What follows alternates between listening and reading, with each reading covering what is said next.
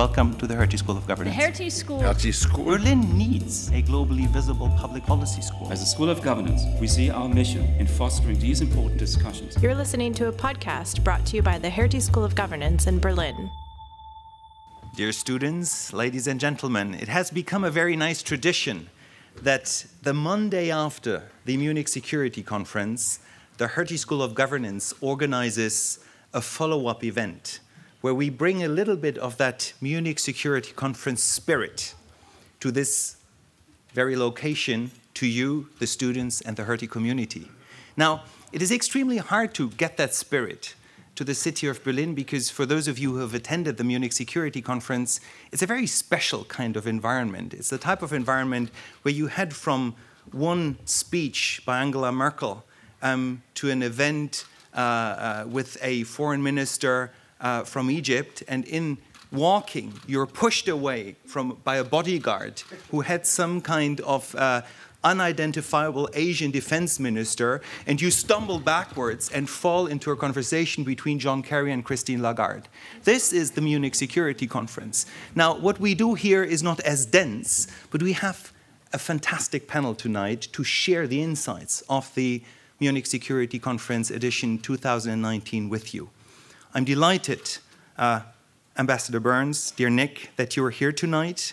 You are an outstanding expert on transatlantic security issues, on Germany, and uh, Wolfgang will introduce you in more detail. I'm delighted, Director Schwarzer, liebe Daniela, that you're here tonight as well uh, as the uh, discussant of Nick's intervention. And uh, the entire event will be hosted and moderated by our very own Wolfgang Ischinger. I would like to say a few words about you, Wolfgang, tonight. You have headed the uh, Munich Security Conference since 2008 as chairman, and what you have achieved is something unique, truly unique. This event has become a reference point once per year for the discussion on what happens in the global security discussion. Where else do heads of state speak freely in a brief statement, not these lengthy speeches, 10, 15 minutes, and you know how hard you negotiate that these speeches stay short, to an audience and everyone listens? When Angela Merkel spoke and she deliv- delivered an outstanding speech, Christine Lagarde was sitting in the audience. The Ukrainian president was sitting in the audience. Ivanka Trump was sitting in the audience. Many other people were sitting there and listening, and they truly listen. And listening to each other and talking to each other is probably the biggest achievement of the Munich Security Conference in this very small, dense setting I just described in the Bayerischer Hof. Ambassador Ischinger, dear Wolfgang, you're professor at the Hertie School of Governance you chair and direct the Center for International Security Policy. And with that center, we co host the event tonight. I would also like to single out Tobias Bunde, who is a postdoctoral researcher at that center and who is the author of the, or a lead author of the Munich Security Report, which is the content behind the Munich Security Conference. And very often you have events, but here you have an event that's also prepared through a very influential think tank report, policy report that is widely read across the globe. In a nutshell, this is what the Hertie School is all about research, practice, great people, great discussants, an international audience, substantive policy discussions. I look forward to a great evening and I welcome all of you to this event. And now I turn the floor to Wolfgang, who's not wearing an EU hoodie today, um, but we like the tie as well, Wolfgang. The floor is yours.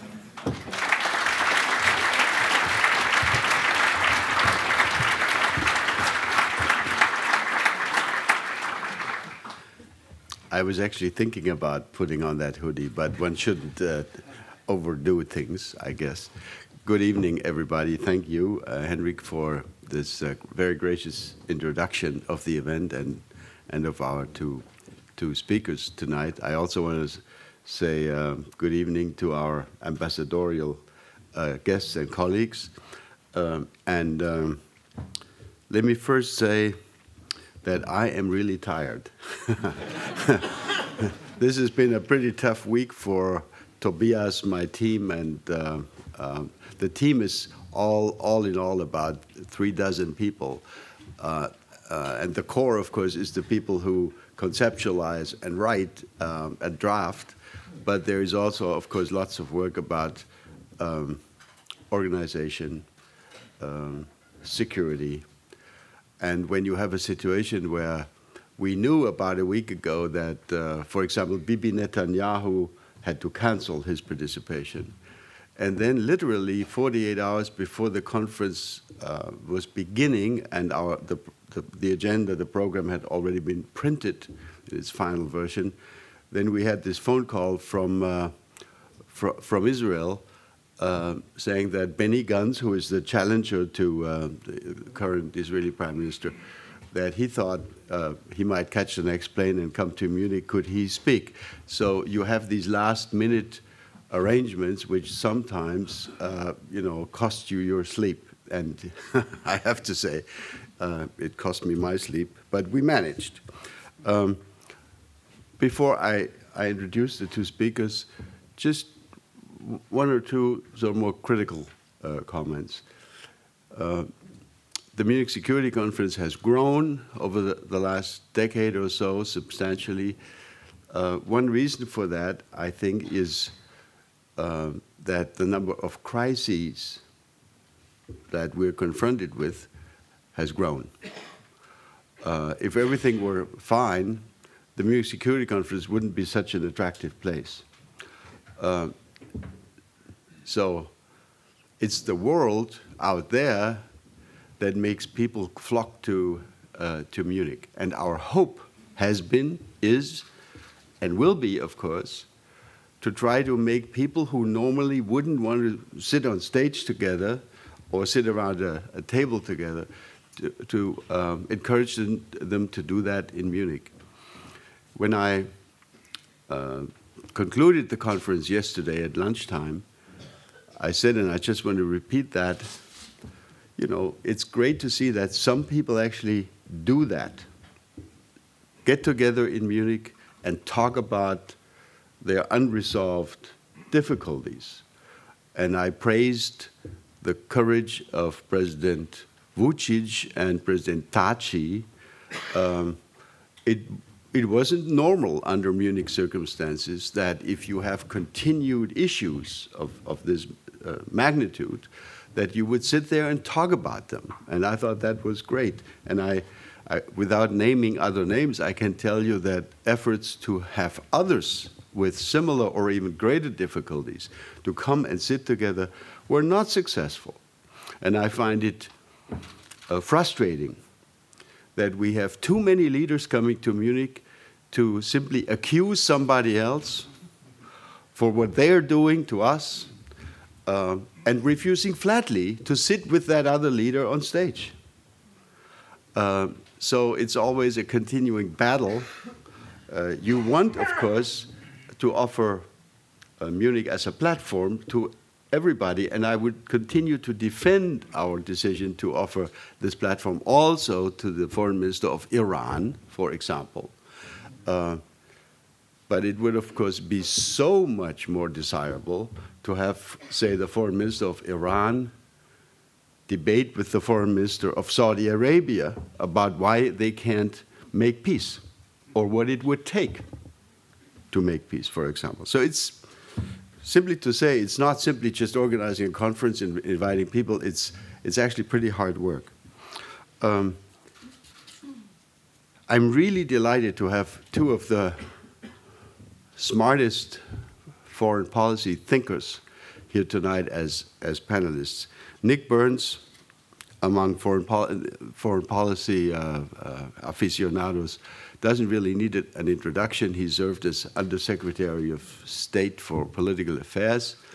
Uh, before that, he was a very distinguished U.S. ambassador to NATO. He was a U.S. ambassador to Greece. He was on the NSC staff, etc., etc., et cetera, et cetera. So a seasoned uh, and one of the most prominent uh, American um, uh, foreign affairs specialists. And of course, for the last number of years, he has uh, uh, served as a professor at the Kennedy School at, uh, at Harvard University. Daniela Schwarzer needs even less of an introduction here in Berlin because Daniela's, Daniela's past jobs included not only her, her current position as uh, head of DGAP, the German Society for, for Foreign Policy. Uh, she was previously with the German Marshall Fund, running their office here in Germany or in Europe, and, uh, and also, of course, for many years with SWP, um, the large German government funded, government supported uh, think tank here in Berlin. So, a warm welcome to both of you. And what we'll do now is the following we have now approximately almost exactly one hour. We need to terminate this by 7.50.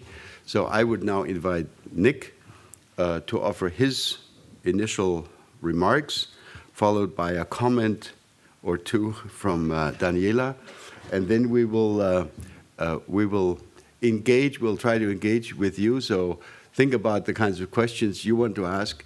It's not it doesn't need to be focused on what happened in Munich this last weekend. This is supposed to be uh, a wide ranging discussion. So if you have questions about any other aspects of uh, the future of the world or of international relations or of the Europe uh, or of Europe, uh, don't hesitate to, uh, to ask it tonight.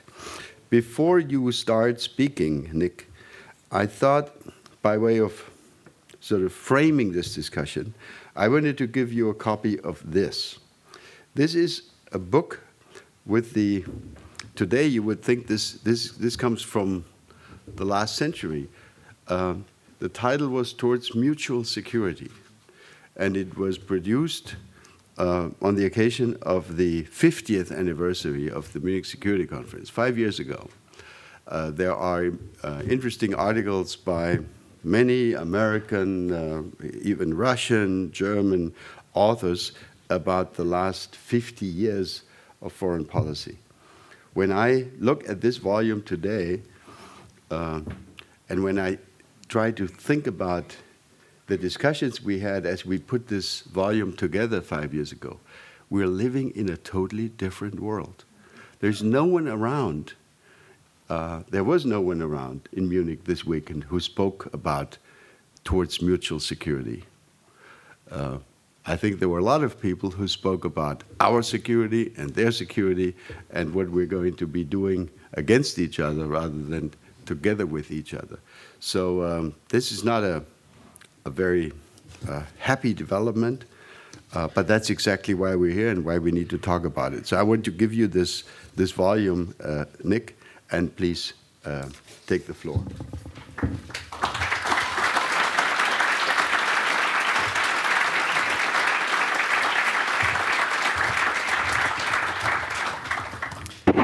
Wolfgang, thank you very much. Good evening, ladies and gentlemen. It's such a great pleasure to be here in this beautiful capital city. I want to thank first um, Wolfgang for his friendship over many decades, actually for the fact that he is one of the premier diplomats, not just in Germany, but in the world today. And he is running, and it was obvious this weekend to all of us in München, in Munich, it is the most important security conference in the world. For anyone who cares about global peace and justice and stability and this very difficult transatlantic relationship that unfortunately we have now, Munich is the place to be, and I congratulate Wolfgang and all of it, and Tobias, and everyone associated with a marvelous conference, one that depressed us this weekend in many ways, but it also urged us on to do better as we seek a, a solid transatlantic relationship. I certainly want to thank the president of the Hertie School, Henrik Enderlein, uh, who has done so much as a professor and now as the president to build this school. We had a conversation, the two of us, today about how we, the Hertie School and the Harvard Kennedy School, where I'm a professor, might begin to make a bridge across the Atlantic Ocean because we need that kind of a bridge today, given the state of transatlantic affairs. I have such enormous respect for Daniela Schwarzer uh, and the role she's playing at the German Council on Foreign Relations and her knowledge of us, we Americans, as well as uh, Europe. I'm looking forward to a good conversation. And I can't leave out someone who has been, in many ways, a mentor to me, uh, and who is a human bridge. And I'm not going to age him. He'll, he'll, it's okay if I say this, who for 60 years has been the human bridge between Deutschland and the United States, Professor Karl Kaiser. Please join me in thanking him for what he's doing.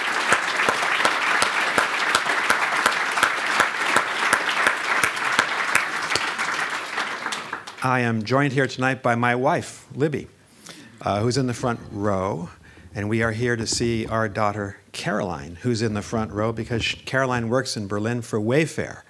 If you don't know Wayfair, Google it. I wasn't asked to say this, but it's one of our up and coming uh, young companies in the United States, and Caroline's helping to build the business in Deutschland and all of Europe, so we're proud of her. Uh, and I'm very happy to be here. Um, I have brief remarks because I want to hear what Daniela has to say about Munich, and then we want to get to your questions. But I would begin with this. Uh, we are meeting at a time of a widening division between Europe and the United States, and it gives me no pleasure or comfort in saying that, but it's our objective reality. If you were not in Munich this weekend, if you didn't watch the German Chancellor Angela Merkel give her extraordinary speech on Saturday morning, Google it tonight and watch it. Because as a non German, but as someone who's always admired Chancellor Merkel and her contributions both to Germany, Europe, and our alliance, it was extraordinary and it was, it was compelling to see her, as I saw, deconstruct the elements of Trumpism, of the America First policy, which I personally believe is deeply misguided, of President Donald Trump and the candor with which she spoke.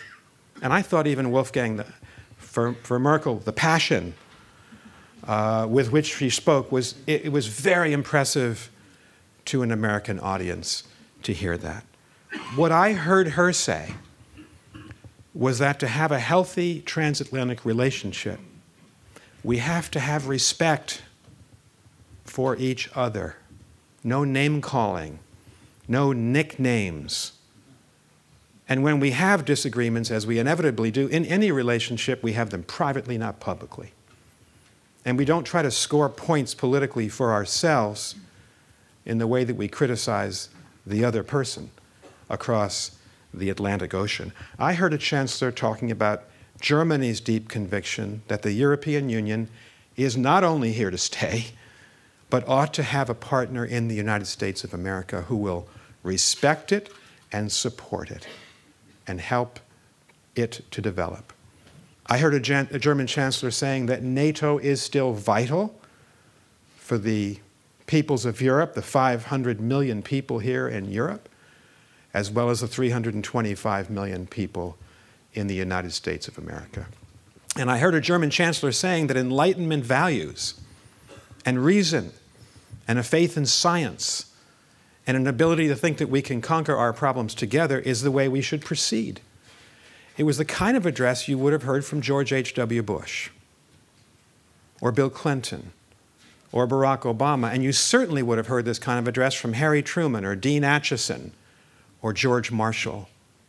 I mean, the great insight of that generation of Americans, the founders of the NATO alliance, who supported the coal and steel community and the Treaty of Rome and the common market and Maastricht and the euro and Schengen was that we Americans, after two vicious wars in Europe in the 20th century, we could only be secure ourselves if we were here in Europe, with Europe, supporting Europe.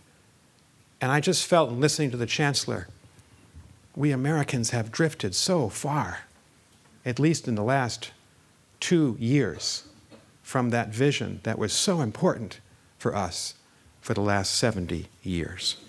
In Munich, we heard another voice, that of our Vice President Mike Pence, dismissive of NATO, treating the European Union as, in the words of President Trump, a foe, a competitor. An embrace by our president of Viktor Orban, of Mohammed bin Salman, of Kim Jong un, but absolute, persistent, caustic criticism of our true friend, Angela Merkel, our true friend, Emmanuel Macron, our true friend, Theresa May, our true friend, Justin Trudeau. I mean, think of the symbolism of the last year alone, of the Quebec G7 summit, of the NATO summit, of what happened at Munich, name calling against our best friends from the American side. I heard from the Pence speech in Munich diktats to Europe. It's one thing for the United States to leave the Iran nuclear deal. I thought it was deeply misguided. I was President Bush and Secretary Condoleezza Rice's Iran negotiator. I worked very closely with the German government and the French and British governments to try to build the P5 and Germany coalition, to try to engage the Iranians, to try to work towards the nuclear deal that the German government, the EU, President Obama were able to manage. It's one thing to leave it, it was misguided. But then to say to the Europeans, you too must leave it? We demand that you leave it?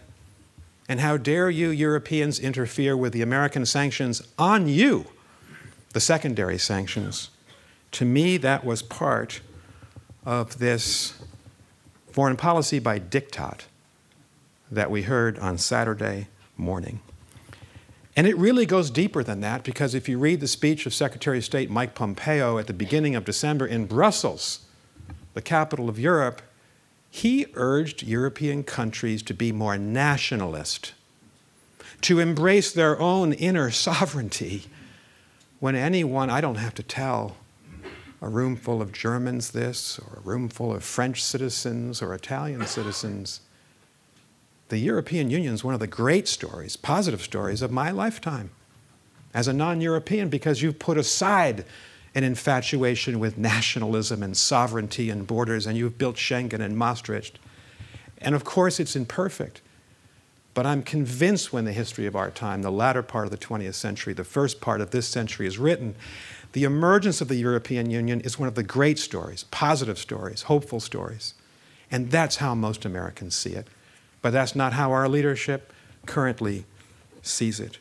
What we have in America first is an absolute and fundamental attack on what made America great. I don't mean to be arrogant in saying what made America great. We all have great countries. Germany's a great country.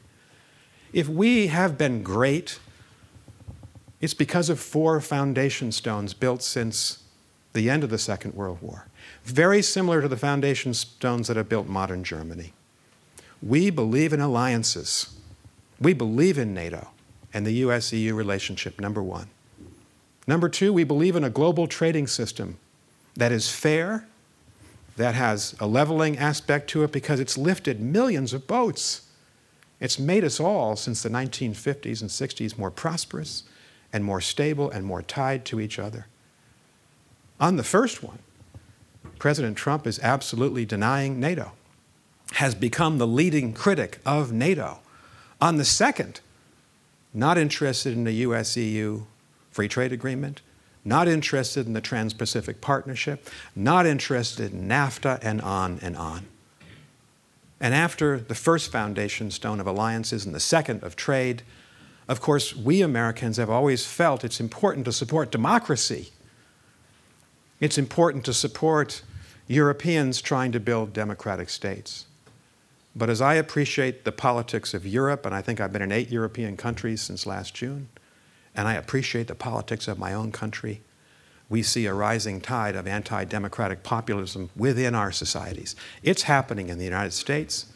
It's happening to sometimes dramatic impact in Europe. You have very important European parliamentary elections coming up uh, this spring and this summer. And it's very important that we Americans stand with small d Democrats in Europe against the anti democratic populists, Marine Le Pen, Geert Wilders.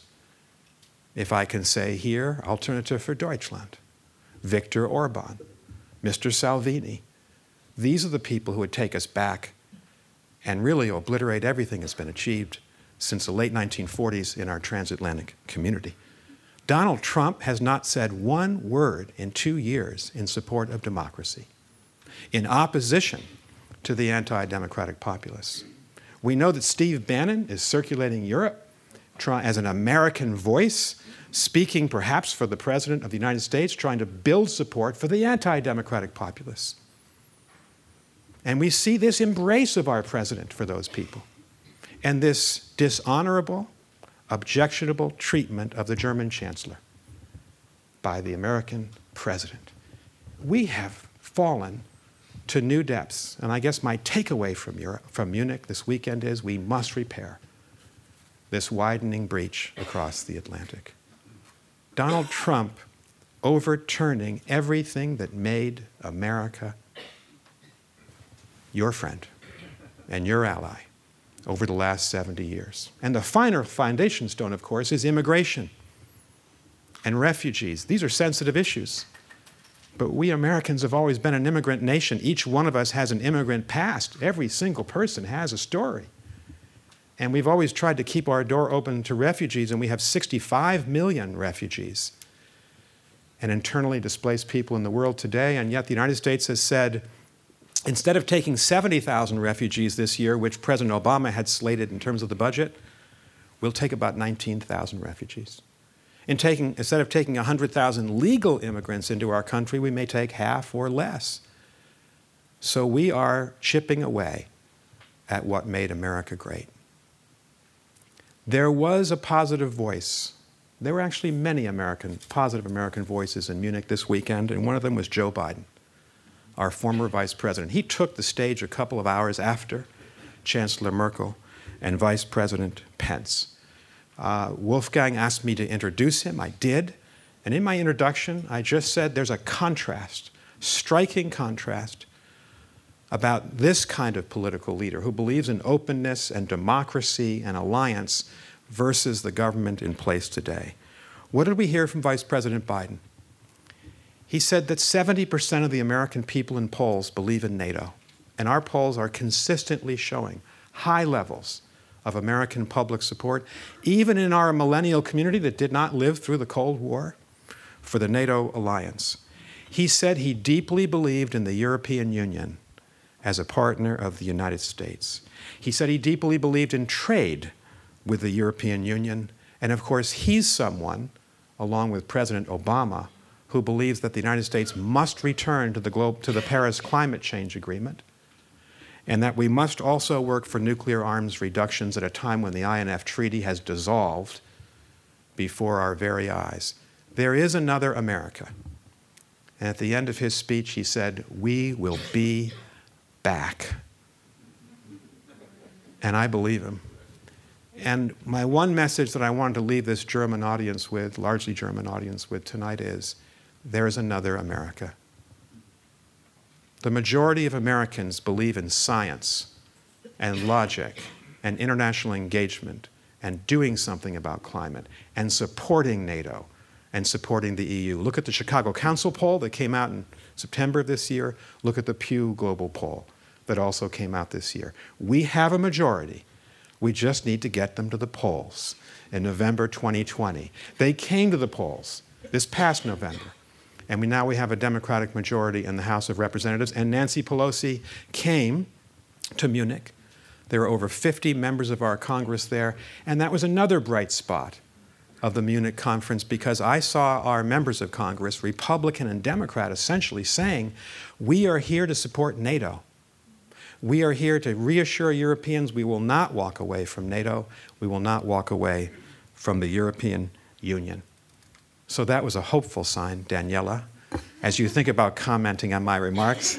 And Wolfgang, let me leave you with this. Wolfgang and Tobias and the Munich staff challenged us with a very well written uh, substantive strategy paper at the beginning of the conference in a liberal world order that is fracturing. How do we pick up the pieces? Who picks up the pieces?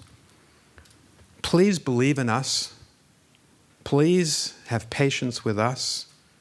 But I think that Germany and Europe are going to have to pick up a lot of those broken pieces over the next two years. Those of us on the outside of the American government will help. And we hope that in two years, America will turn back towards Europe and towards alliance with Europe. As a representative of Harvard University, we're very proud that our, at our commencement in late May of this year, our commencement speaker, who will, who will be given an honorary degree, is Chancellor Angela Merkel. And we're very proud about that because, in many ways, and I know she doesn't like to hear this, which she expressed on Saturday morning, she's leading the West in giving us faith in our human values of democracy and human rights and human freedom. She's the one speaking up for them against Putin, against Crimea. And whether you agree or disagree with her politically is immaterial speaking for the German people and for Europeans, she's expressing the kind of values that we all believe in. It is an um, extraordinary fact, and I shared this with Henrik, that she will be the fifth German leader to speak at the Harvard commencement since 1955. We normally have an American speaker or an American university. Sometimes every few years we'll have an international speaker. No country has had five of its leaders over 60 years speak. I think it speaks to the fact that Germany has been the center of the American mind and the American imagination since the late 1940s. That we have recreated our relationship with you since the Second World War. That we have this incredible bond, and that's why Adenauer came to Harvard in 1959. It's why Willy Brandt came in the 1960s. It's why Richard von Weizsäcker came in 1987. It's why Helmut Kohl came in 1990. And it's why Angela Merkel will come to Harvard uh, in 2019 to represent our common values and our common future. And we are looking forward to that.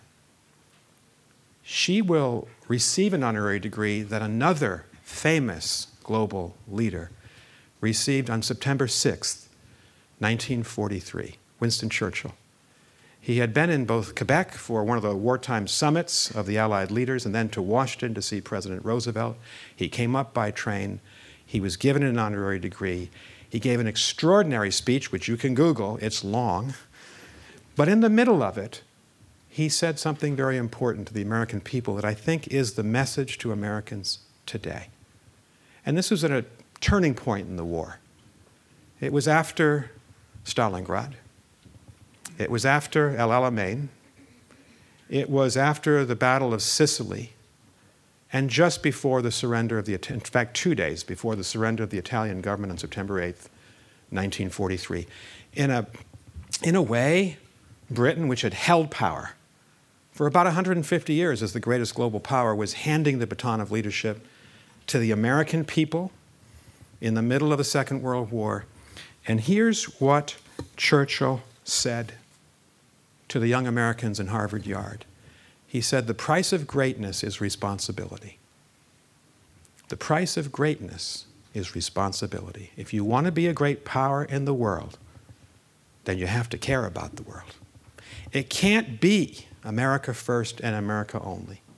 It has to be, especially in a symbiotic 21st century, America with the rest of the world. George H.W. Bush, whom we lost in December, great friend of Germany and of German unification, he believed that. Bill Clinton believed that. George W. Bush believed that. Barack Obama believed it. And I'll conclude with what Churchill said beyond that incredible line that you need to be responsible. Churchill said to the Americans, One cannot rise to be in many ways the leading country in the civilized world without being involved in its problems, without being convulsed by its agonies, without being inspired by its causes. I would submit to you that America will be that country again. Thank you.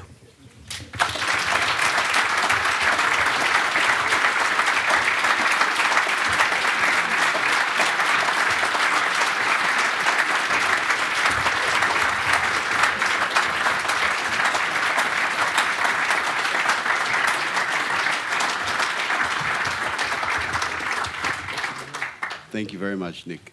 Thank you for, for this speech. There will be, I'm sure, many, many questions. But first, we listen to Daniela for her comment. What a challenge and what a pleasure to follow on such an inspiring speech, Nick, which went far beyond Munich. It was, I think, a, an optimistic look towards the future. And I think we are all with you in you, you asking us to be strategically patient and to wait for the pendulum swinging to the transatlantic side again in the United States. But my task is to comment about what happened in Munich over the past three days. And I think let me start with the sense I got of people's expectations when they came. And transatlantic relations, for a number of years now, are the key issue that people think about before they come and discuss all weekend long. And I would say there was a change compared to last year. And that was probably that last year Europeans, Germans, we were all anxious, listening to the messages we would get, all waiting for Mattis to speak and hoping there would be a firm commitment to NATO. And at that point, still believing that Trump is not America, definitely, but Trump is not even the whole administration. Since then, a few things have happened. A few people have left office, and there is a huge disillusionment in Europe about who calls the shots in DC, at least for probably the next two years to come. And so, you know, when I saw people listening to Pence's speech, which you have quoted, and there were very hollow and shallow commitments to transatlantic relations, this didn't move anyone. But what moved many people was indeed the very high, the very important number of congressmen and congresswomen who came some of them newly elected, open to listen, open to talk, open to engage with all kinds of audiences that you get in Munich. You get the corporate sector, you get the political sector, you get the think tank world.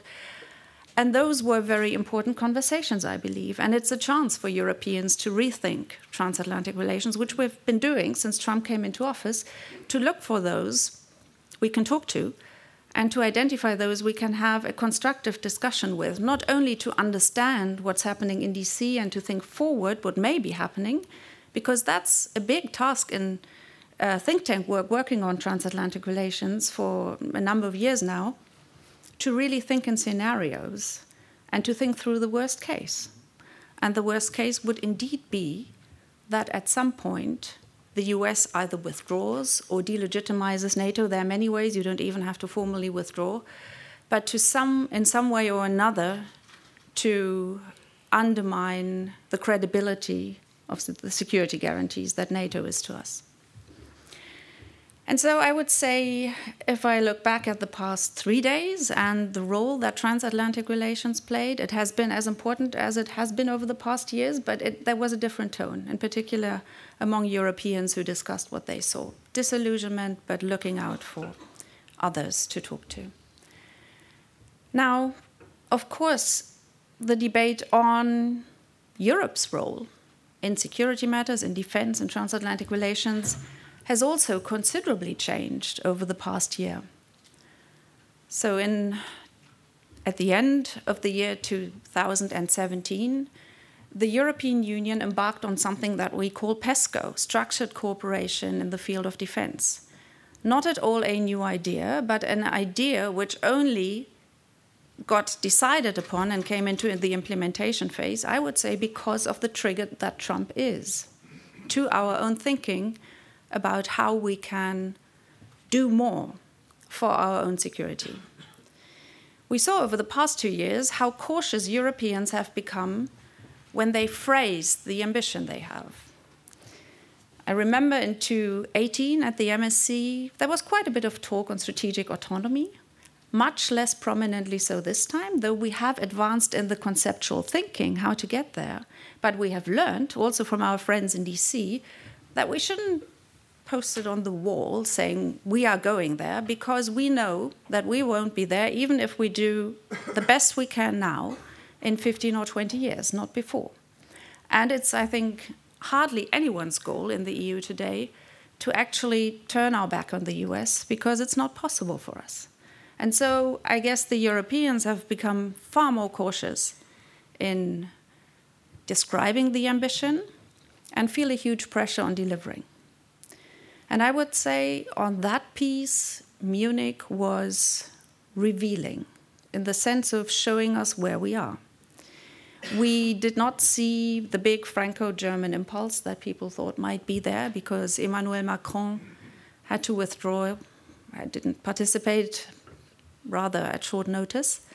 And that's what people still expect in Europe that there is this couple moving things forward. And we know about all the quacks in that relationship over the past month and years, despite the signing of the new bilateral treaty, the Aachen Treaty. Now, I participated personally in a number of side events on European defense, all very well done and all very well, you know, thought through. However, the message that one goes away with is always the same. We know exactly why things don't move forward. We have identified the differences in our strategic cultures. We have identified the practical problems we need to deal with. We know exactly what we could be doing with this or that amount of money, and we know by now that it is our prime task to actually integrate this all from day one on into NATO structures. So this is all done.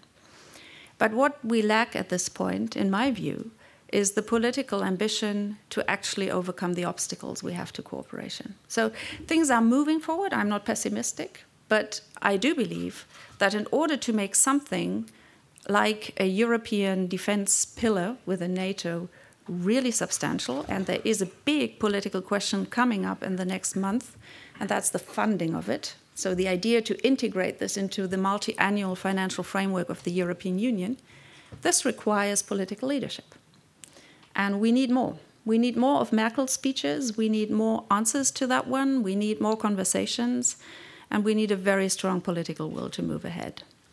So if I look at the plenary sessions, I would say Europe didn't perform at its best, except for probably our own chancellor, who who showed a very very strong commitment. And I totally agree with uh, the way you described not only the substance and the ambition of her speech, but also the reactions in the room. Standing ovations at a Munich Security Conference for a speech of the German, German Chancellor is I don't know whether it has ever happened, Wolfgang, but it's definitely a very rare thing to have. And I'm underlining this once again, although Nick spoke about it, because I think it tells you something about the mood of the people in the room. People are craving for this kind of signal. They want to hear this ambition. They want to have something to work on. They want a direction and then implement. Um, so it was a, an important signal. Now, because I know we will have lots of questions and, and uh, comments from your side, let me just conclude by my take on who will pick up the pieces of the puzzle, which was, was the brilliant title of uh, the report. I think there are a number of people or countries or governments who actually want to pick up the pieces of the puzzle. But they know that it's not about putting the same puzzle together again. But because if we take the puzzle as a picture for order, the international order or the European order, we know that we will have to reshape a few of those pieces of the puzzle and somewhat create a new picture. And we may have, have to add a few more pieces um, because other perspectives are out there as well. So there is a huge political endeavor in front of us. We want to, we know exactly, and Nick uh, outlined it in a in a fascinating way. We know exactly what, what we want to maintain and keep and protect our values base, the idea to actually deal with conflict in institutions and to negotiate rather than to get into struggles and fights and sanctions and whatever. Um, but at this point, I think we need a few more Munich security conferences and about the same amount of side events to figure out how we're going to do this, Wolfgang. Thank you very much.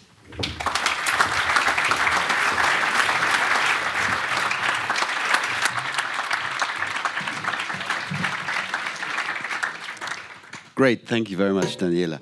Um, before turning to your questions, we have now approximately half an hour left. Let me um, let me use my, I hope not misuse my privilege here as the moderator to ask one question each of both of you, and I'll, I'll start with Nick because he was the first speaker. Um, we will be back, is what Joe Biden said.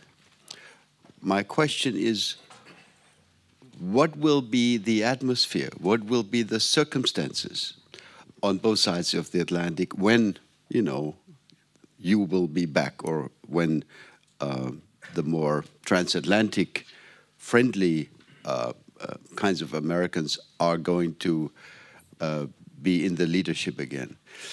My question is this uh, Do we not need to reckon with the fact that neither on the European side nor on the American side uh, we can go back to where we used to be? Um, Daniela has just mentioned, uh, you know, there are these small but uh, incremental changes in uh, in Europe, for example, regarding defense, which probably wouldn't have happened if the pressure uh, or the uncertainties uh, from the other side of the Atlantic hadn't come. So my question is, um, what kind of uh, transatlantic relationship are we going to look at if we if we can't expect that it will be, you know, the good old days of when we used to be working together, uh, trying to resolve conflicts in the Balkans, etc., and we were really working together extremely well, um, um, supported by our leaders on, on both sides. Um, I don't think that that's going to be, um, you know, we're not going to have the deja vu it's going to be a new kind of relationship. I, and I, I wonder whether you could reflect a little bit on on what kind of situation you would expect to develop if and when the Trump phenomenon may be over and uh, somebody else will uh, will will be there. And my question to uh, Daniela, and I'll I'll ask it right now so you can think about it for a minute or two, um, is is this?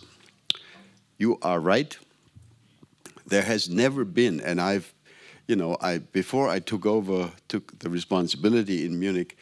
I think I, I must have participated in Munich for the better part of, uh, of almost two decades before that, and I, and Carl has been there for decades even before. I do not recall a moment where anyone, German leader, American leader, anyone else, ever got a standing ovation in Munich. So this was a unique event. Yes, very good.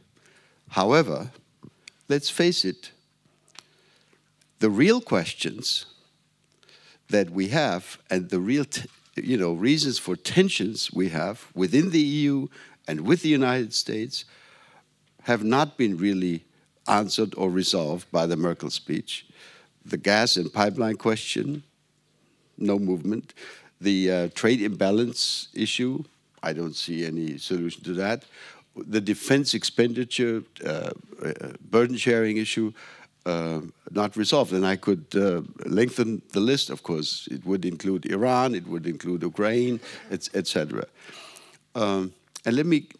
So I, am interested in in um, in your view. What what do you think should now happen, either in the German government by the German government, or at the European level, let's say after the constitution of, uh, of the next European Commission, etc.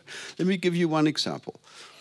Chancellor Merkel herself and uh, leading members of her government, including the foreign minister and his predecessors, have spoken out, and I applaud that because I've been an advocate of that for years now. Uh, that in order for the European Union to speak with one voice, we've got to abandon you know, the consensus or unanimity uh, principle in foreign policy decision making. We had a recent debacle where just because one country uh, had a different view, we couldn't even get our act together on what our position should be on Venezuela, you know, which is probably not the single most strategic challenge for, for, for Europe, but it's an important question. And here again, we, we were divided and, and, and uncertain. So, you know, um, um, Merkel, Heiko Maas, Sigmar Gabriel have said, yes, we should introduce, um, in some shape or form, qualified majority voting into the decision making process of the European Union. They make speeches about it, but where is the concrete proposal in Brussels by the German government or by the German government plus other governments to actually start this now? Um, I, I see only speeches, I see no action. So that's my question to you. Nick? Wolfgang, thank you. Um, I first want to thank uh, and congratulate Daniela on her highly intelligent, substantive uh, presentation and the elegance with which she gave that presentation in the English language. And I'm acutely aware of something that I wanted to point out and just admit. I assume that 99% of the people here are either fluent German speakers or they've acquired the German language. One of the great failures of my life is that I do not speak German. You all could be having a discussion in German were it not for me. So apologies to Henrik and the school, and congratulations to you. Um, two points to answer Wolfgang's very good question. What did Joe Biden mean by we will be back? As I understood it, and uh, he spoke, and then I I interviewed him on stage mainly about Russia and NATO. I didn't ask him about whether he's going to run for president or, or American politics. But as I understood it, Wolfgang, I think he was making two points. Number one, we have a majority in the United States of America that does not agree with what the president is doing domestically or in foreign policy. It is in every poll on both of those sectors. We have a majority we will be back in 2020. And my own view, and I'm not a I'm not an expert on politics per se.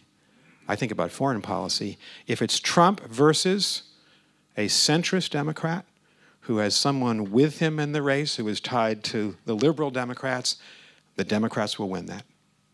If it's Trump, a Democrat, and a third party independent candidate, that favors President Trump. So, as a Democrat, I want to see a two person race, a man or a woman, contest Donald Trump, and I'll take our odds. That's the political end of it. The second part of it is I think what he really meant is the majority of Americans believe in NATO and the EU and trade and legal immigration and logic and science, which unfortunately we now have to argue in the United States. Do you believe in Enlightenment values? On the issue of climate change, we have to have that argument.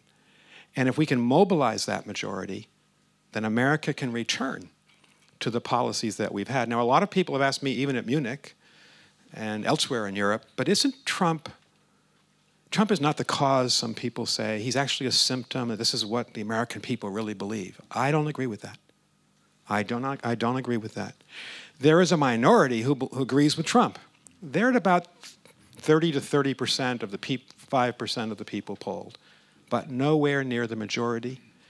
And so I think we just have to mobilize Americans who believe that we live in the 21st century, and therefore we have to engage with the rest of the world. But Wolfgang is right. We can't just go back to the NATO of 1970 or even the NATO of German unification in the autumn of 1990. We have to build a new NATO, and that was in the vice president's speech, Biden's speech, not Pence's speech.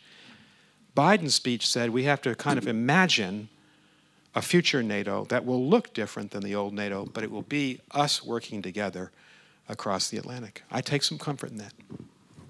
Great. Thank you, Daniel. So, first of all, I agree with your analysis that in Merkel's speech there was no change of position, except for maybe on one issue.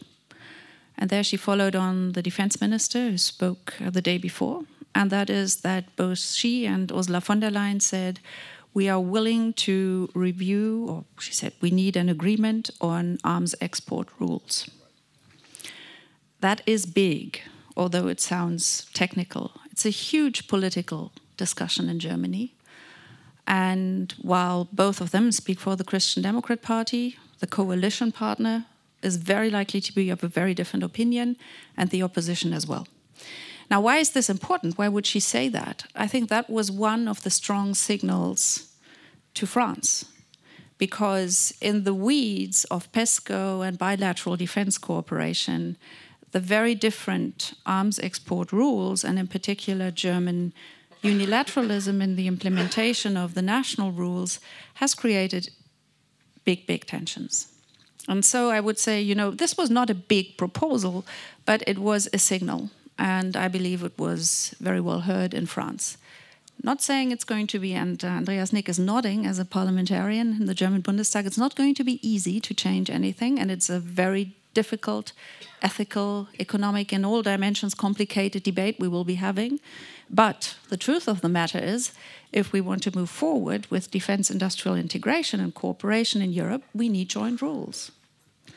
And for this, also from the German perspective, something will have to give. Now, this is a recurrent theme in Berlin for, I would say, you know, probably for seven, eight years since the big moment was when the sovereign debt and banking crisis hit Greece. German, German policy towards the EU came under pressure. In the beginning, there was, I would say, kind of mental isolationism. We didn't really want to hear the criticism, but at some point, German policymakers realized, ooh, we need to do something to get the others, to take the others along. We need to give something. And I think we're still there we are not sure what we want to give. There has been a change of certain positions on defense, on the Eurozone, etc., etc. But the big challenge, and that Merkel didn't indeed say, what are we changing to get out of this deadlock situation we are in?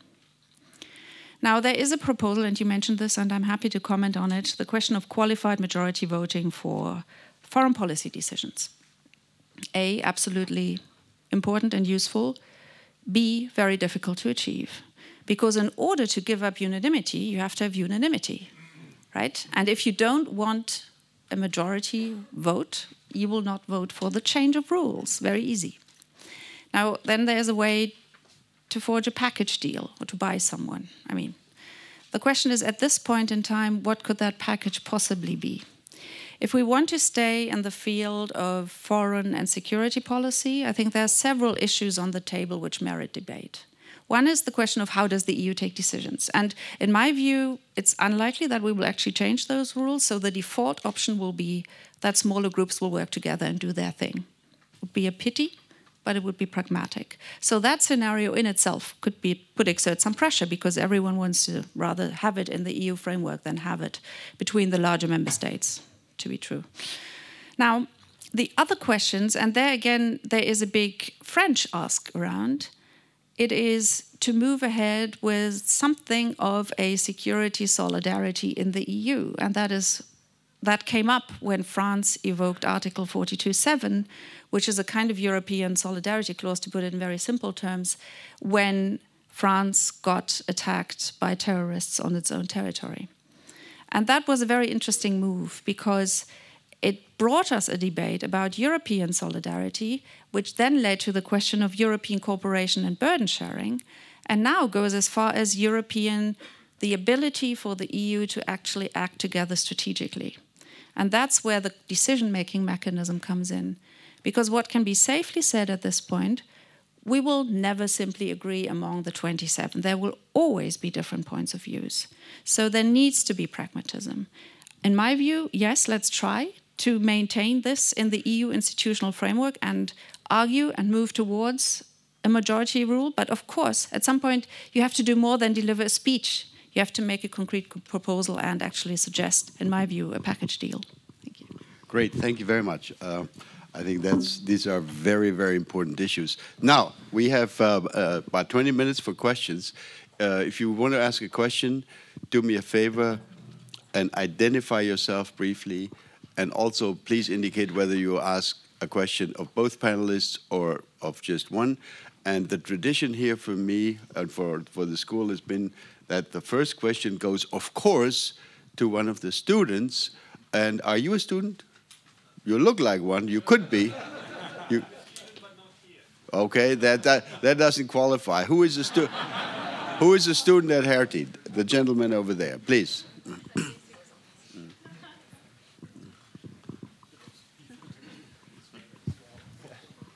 Hello, my name is Maximilian Gerke. I'm an international affairs student here at Hertie. And I have a question to um, Ms. Schwarzer, because um, Ambassador Burns said, um, echoed Mr. Biden we will be back. And you, Ms. Uh, Schwarzer, pointed out that um, European defense or European uh, common European uh, security policy might take at least 10, 15 years.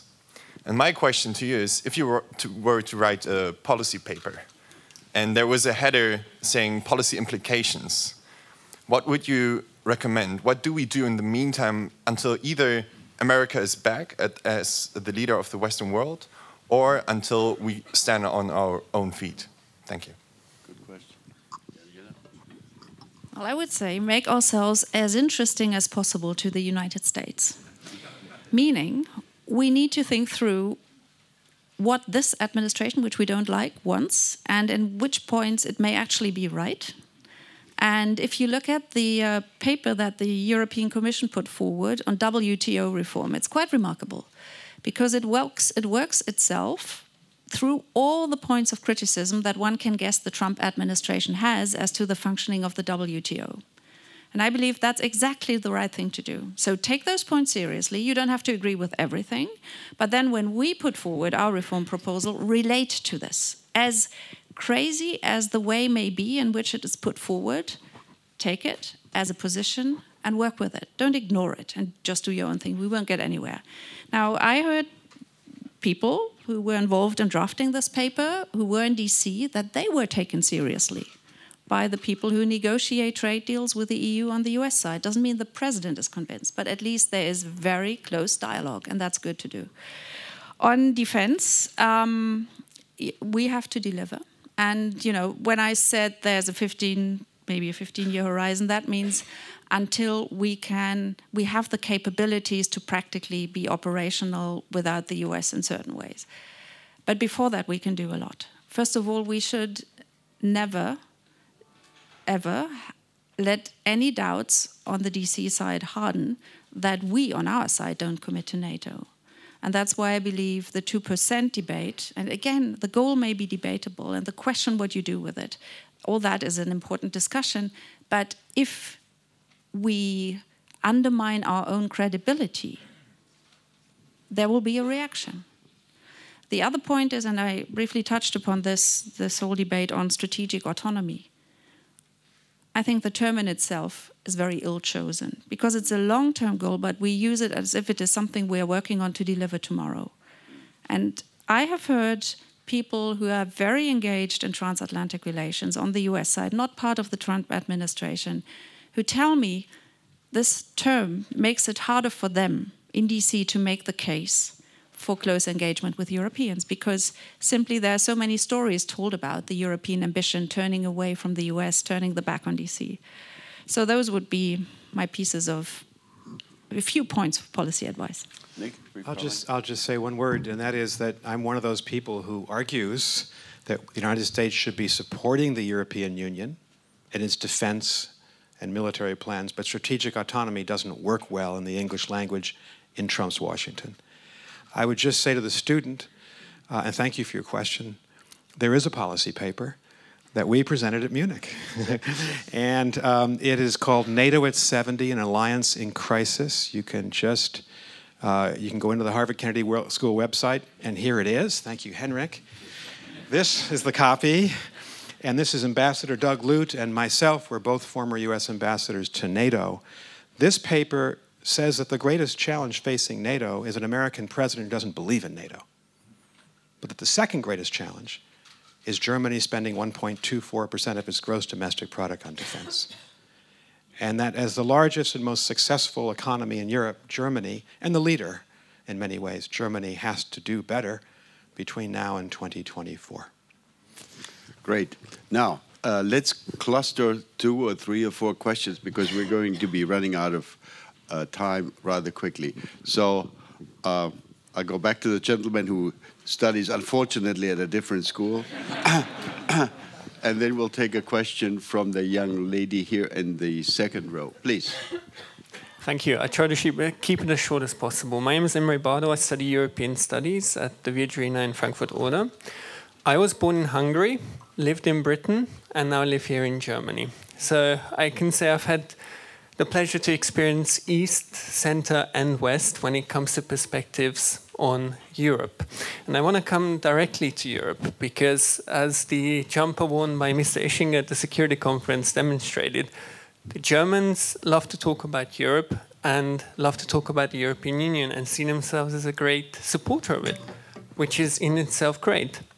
But sometimes I have the feeling that there are a lot of inconsistencies in German policy towards the European Union. I'll give three quick examples. First is. But come to a question if you Yep. could. Okay. So I'll just give three quick examples uh, defense cooperation, refugee politics, and Nord Stream 2. Both of, all f- three topics which are very controversial in the European Union. Isn't it the case that sometimes, given Germany's position on these matters, that Germany is actually better at dividing than uniting Europe? All right. Uh, here, next question. First of all, uh, many thanks for your outstanding speech. I crossed to border in order to come to this panel today. I am originally from Georgia, but uh, I am working in Sweden and working on my PhD project um, in security field. Uh, so uh, my question is uh, related uh, uh, to partly divergent perceptions of threats and security. Uh, Mr. Wolfgang uh, mentioned uh, in his speech that um, there is no mutual understanding of security because on the Munich conference they were talking about on their own security pol- policy. And Ambassador Barnes mentioned that uh, uh, Trump never mentioned about democracy uh, during his presidency. So my PhD is about um, the partly divergent perceptions of threat and security in European Union, United States, Russia, and Georgia.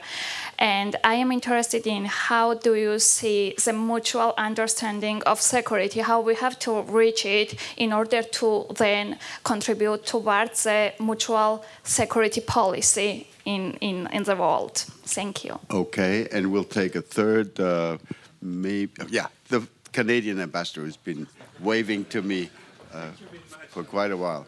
No, the question I think to come back to Ambassador Ischinger um, angle of question is to which extent the difficulties we have are linked to President Trump and to which extent it links to something else.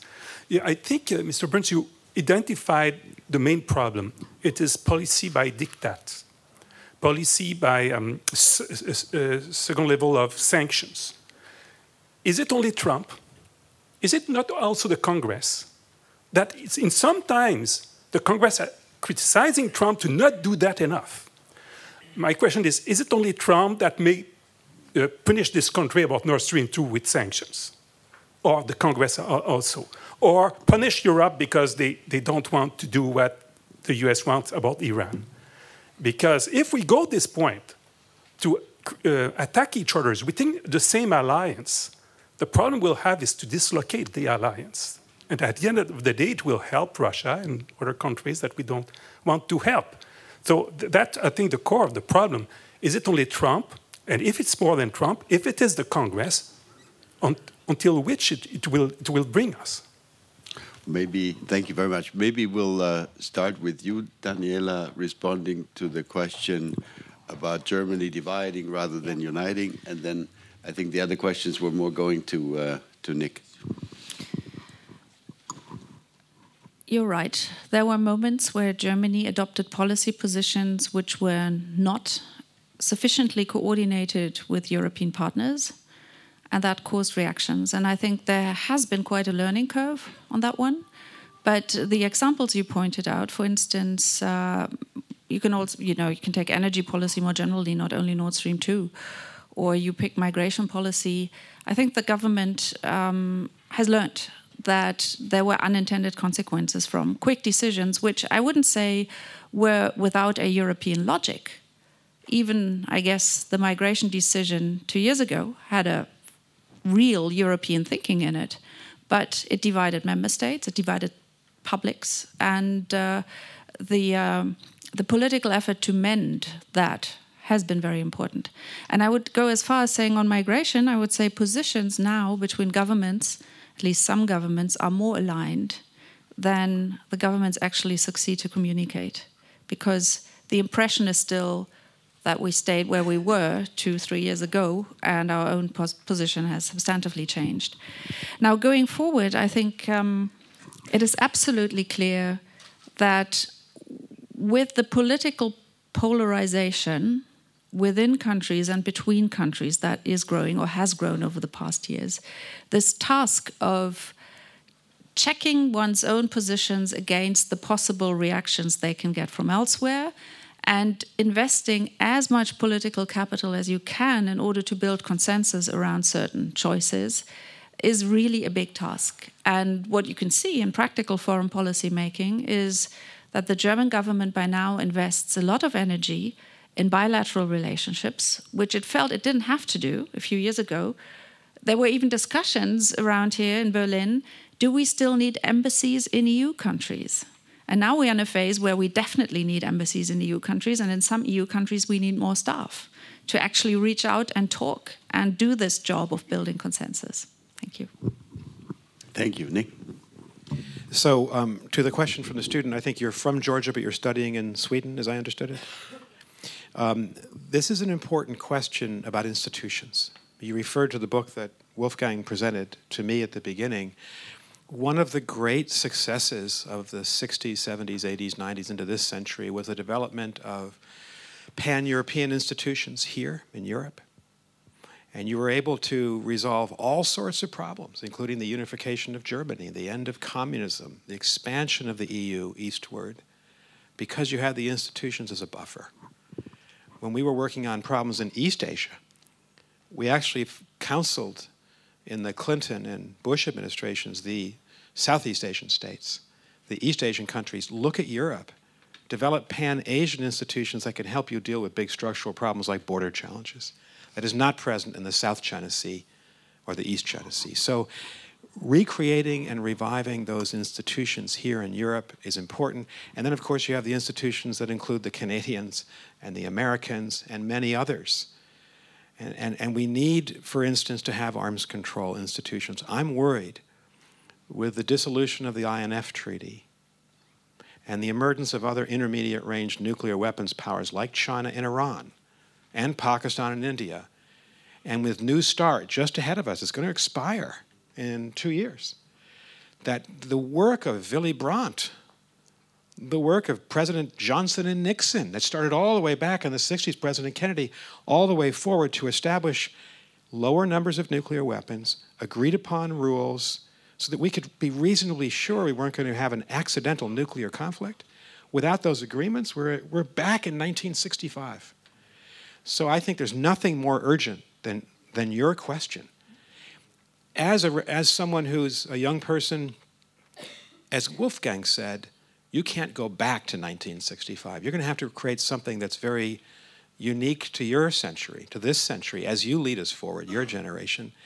And um, I think it's very important that that be one of the things that, that this young generation at the Hertie School and the Kennedy School undertakes.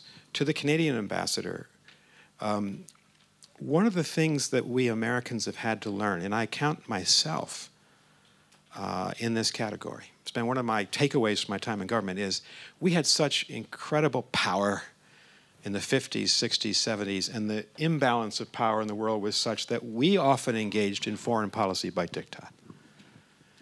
And um, in the 21st century, in nearly every way that you measure power political, economic, military the gap is narrowing with other countries like China and India and others. So Americans have had to learn a new brand of diplomacy. I think the best practicing president in this new brand was Barack Obama, who understood you just can't order Canada or Germany to do something. That's not how democracies work with each other. And that's why I found, frankly, the Vice, Vice President Pence's speech so almost a throwback to another era. And in a positive sense, to answer your question, we have to be careful not to overuse sanctions. If you use them everywhere, you depreciate the currency. But when we talk with each other, Wolfgang and I worked together in 2006, 7, and 8 on Kosovo. He was the emissary of the European Union. And we worked together and produced the independence of Kosovo. Earlier than that, the peace in Kosovo and Bosnia that protected the Muslim populations in the 90s. And Germany led on climate change, and the, and the United States and China engaged with you to produce the Paris Agreement. So I think getting back to multilateralism, working with each other, not by diktat, but by out of respect, we can succeed and do good things. Thank you. Uh, thank you very much, Nick. I'm afraid to say we've run out of time. I promised to the panelists that we would terminate at about 10 minutes to 8. Uh, let me, before thanking the panelists, let me offer two brief uh, footnotes.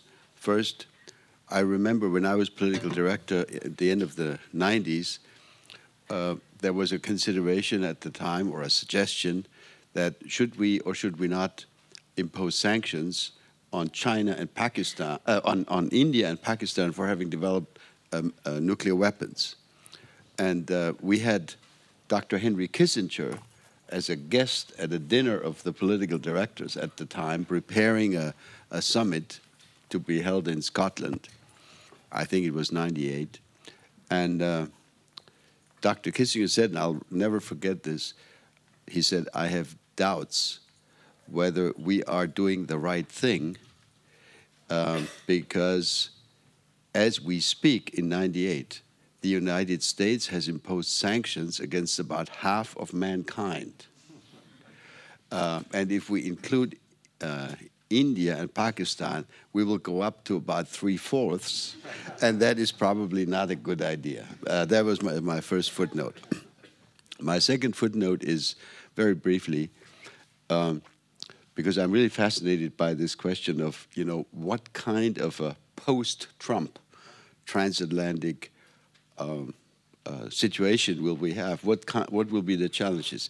If we had more time here tonight, I think we would need to talk about uh, the difficulties and the opportunities that China represents to us in terms of the question is there something achievable that will look and smell like a coordinated approach to China?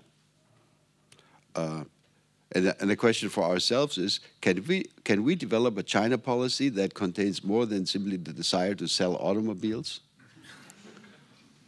to be a, bit, little blunt. Uh, so th these are huge questions that will be on the horizon for the post-Trump era. They'll not be easy. Uh, we've always had crises, uh, Nick, uh, and it would be entirely wrong to think that the Trump era is the first time in the transatlantic, uh, uh, you know, history of cooperation that we that we've had serious tension. We've always had serious tension, but the, I think the difference is that we had serious tension, but we believed in the same principles. We simply had slightly different interpretations of what exactly that meant. And and we have a, a different situation today. Finally, uh, I do want to say I'm very happy that we have a senior member of the Foreign Relations Committee of the Bundestag here, Andreas Nick. Welcome. I forgot to say welcome at the beginning. And I want to pay tribute, as you did in the beginning, to Karl Kaiser, because Karl, of course, is, if I may say so, uh, a Daniela's grandfather or great grandfather or something like this. and uh, we're really happy to have you here, Karl. Uh, thank you to both of you. I think we could go on for another hour, but we need to conclude. Thank you for the questions and, and the interest. Um, and we look forward to having such uh, large audiences for the next series of discussions here at the Hertie School. Uh, Herr uh, President uh, Hendrik, thank you very much.